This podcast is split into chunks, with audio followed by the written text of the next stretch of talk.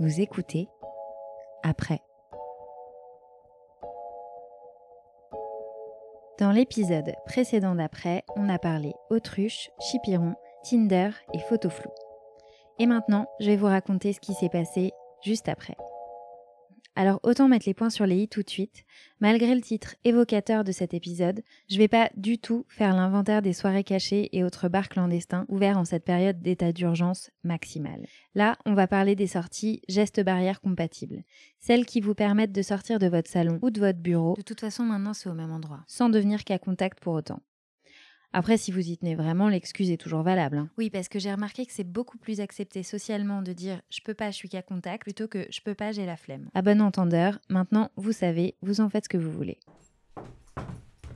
Alors, me voilà partie, toujours dans l'idée de ne pas passer mes journées enfermée dans mon salon à actualiser mon profil LinkedIn en quête du boulot de mes rêves. Ouais, non, tu vois, il n'y a pas de poste de créatrice de podcast sur LinkedIn.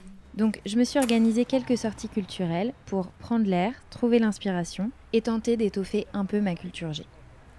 D'ailleurs, je sais pas vous, mais moi, mon problème principal quand je vais au musée, c'est pas de choisir le musée, c'est de choisir avec qui j'y vais. Et c'est pas un problème de qui est dispo ou avec qui je veux passer l'après-midi, c'est surtout un problème de comment tu visites une expo. Parce que vous l'avez peut-être déjà remarqué, mais il y a plusieurs catégories de visiteurs de musées. Par exemple, il y a la catégorie de Gérard, le visiteur consciencieux. Gérard, il lit tout, mais tous les petits panneaux. Alors moi, en général, j'évite d'aller au musée avec Gérard parce que je suis du genre à zapper les œuvres qui m'intéressent pas. Donc de là à lire l'avant-propos de la galerie sur la jeunesse de la collection qui tire son inspiration de la période post-classique néo-mérovingienne, clairement, je suis pas prête. Et puis Gérard aussi, ça le fait péter un câble de me voir passer en toute détente devant 65% de l'expo, en jetant un œil vite fait de biais. Mais regarde là, c'est quand même hyper intéressant. Il comprend pas, Gérard. Ça l'angoisse. Il se dit que je loupe toutes les infos et qu'il va devoir me faire le résumé détaillé de tout ce que j'ai loupé en fin d'expo. Ce qui finit en général par faire d'ailleurs sur le chemin du retour. Bref, j'évite les musées avec Gérard. Ensuite, il y a la catégorie de Mary, les artistes. Tu es en train d'enregistrer tout ce que j'ai dit, hein, c'est ça? Oui, c'est Mary, pas Mary. Mary comme Mary Poppins. Sauf qu'elle, elle est américaine et qu'elle a pas le sac à main qui fait bagage en soute. Alors, le problème de Mary, quand on va au musée avec elle, c'est qu'il y a forcément un système de perte d'ego qui s'installe dès les premières minutes de visite. Parce qu'à chaque fois, Mary, elle se pose devant un tableau, une sculpture, un bas-relief, qu'importe. Elle sort son carnet, ses petits crayons, et le bas-relief, elle te le dessine avec talent en 10 minutes, top chrono. C'est le portrait que j'ai fait de ma copine Agathe. J'ai fait un petit euh, Toulouse-Lautrec. Voilà, donc toi, t'as à peine eu le temps de passer aux toilettes et de récupérer ton audio guide, qu'elle, elle t'a déjà fait le croquis de la victoire de sa motrace sur le plan du musée. C'est un peu humiliant, surtout quand, comme moi, t'as jamais dépassé le stade bonhomme-bâton en art plastique. Donc en gros, mes sorties au musée avec Mary, ça finit en général avec un ou deux croquis de Toulouse-Lautrec que je prends soin de mettre dans ma poche, juste à côté de la confiance en moi que j'ai rangée aussi pour l'occasion. Bref, j'évite le musée avec Mary. D'ailleurs, j'ai un peu délaissé les musées tout court dernièrement. J'ai préféré aller écouter des concerts. Alors vous allez me dire comment ça, des concerts, c'est pas hyper Covid friendly? Eh bah oui, évidemment, j'ai visé les concerts Covid compatibles, donc j'ai fini par écouter du Beethoven à la Philharmonie. Alors là-bas, pour le coup, les concerts, tu prends pas de risque. hein. T'as ton petit fauteuil, une place entre chaque groupe, même les musiciens sont masqués. les pauvres. Et au moins là, t'es sûr que tu peux y aller avec tout le monde. Parce que même si t'y vas avec ton pote Wolfgang qui touche un peu en musique, t'es sûr que là-bas, il va pas se mettre à jouer du pipeau entre deux mouvements. Donc, même si tu t'es jamais remis d'avoir arrêté la flûte à bec, ta confiance en toi reste intacte et tu passes un bon moment. Alors, je vous dis que j'ai délaissé les musées, mais c'était jusqu'à ce que ma petite cousine, Charlie, 9 ans, me propose de l'accompagner au musée d'histoire naturelle pendant son week-end à Paris. Ouais, elle est comme ça, Charlie, elle se prévoit des petits après-midi au musée. Donc c'est parti, direction la grande galerie de l'évolution.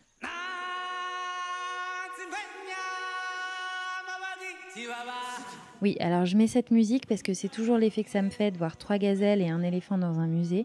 Mais apparemment, c'est une référence de vieux parce que quand j'ai commencé à lancer Charlie sur le roi lion, qui est clairement à l'origine de mon apprentissage des animaux de la savane, elle m'a tout simplement répondu J'aime pas. T'aimes pas le roi lion? Non. Voilà, t'es au musée en famille, t'as Hakuna Matata dans la tête depuis 20 minutes, et en un quart de seconde, tu te ramasses dans le fossé générationnel qui te sépare de ta petite cousine de 9 ans. Ça s'appelle un coup de vieux dans le milieu. Je pense qu'au-dessous d'un certain âge, on devrait un peu fermer sa gueule. Donc, pas de problème, je réagis direct. Je me dis que je vais pas tomber dans le piège de la vieille cousine relou qui insiste et qui te parle de son vieux dessin animé qui a bercé sa vieille enfance Et qui est quand même autre chose que les conneries qu'on voit à la télé aujourd'hui. Je ne tombe pas là-dedans. Je ne cède pas non plus à la provocation. Ta mère en slip. Et je poursuis la visite en passant au niveau supérieur.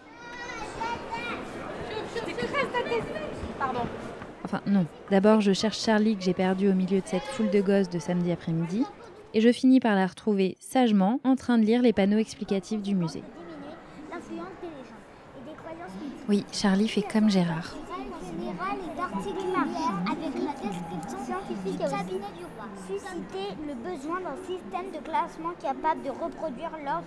Bon, on n'a pas bouquiné tout l'après-midi non plus, on en a aussi profité pour faire un petit classement des animaux qu'on préférait, parce que, comme dit Charlie, les animaux, Oh, c'est tout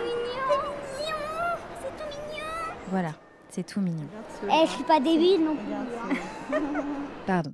Donc, on a vu plein de bestioles, parfois un peu difficiles à identifier, En fait, c'est mélangé de plusieurs animaux. Ça a un bec de canard, ça a une longue queue, ça n'a pas de nageoire. Mais il y a des pannes avec des ongles tout moches. voire carrément euh, impossibles. Il n'a pas de crinière, ça a des griffes, euh, ça a des poils, ça a la tête blanche et puis ça a le corps noir, ça a des ailes, c'est grand, ça a des belles pattes, euh, tout ça, j'aime beaucoup.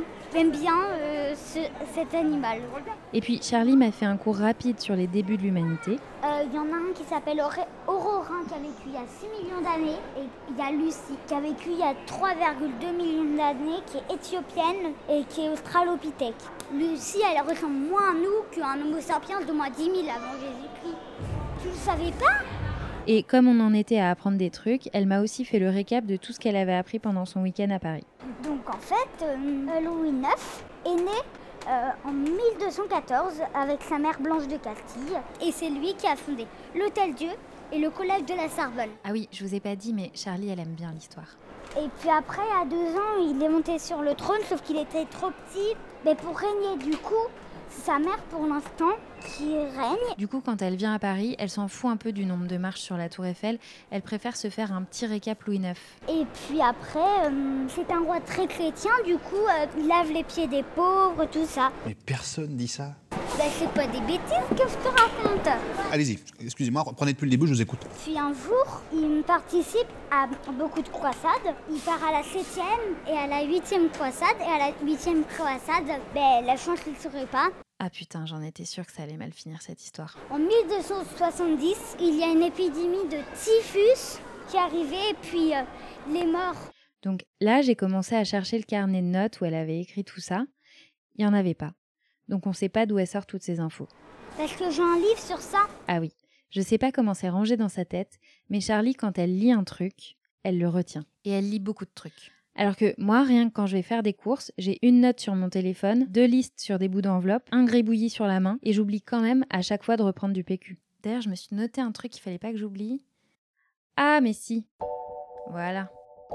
Pour écouter l'épisode d'après, abonnez-vous à ce podcast, suivez le compte Instagram après podcast, et la suite d'après arrive vite, très vite. À bientôt.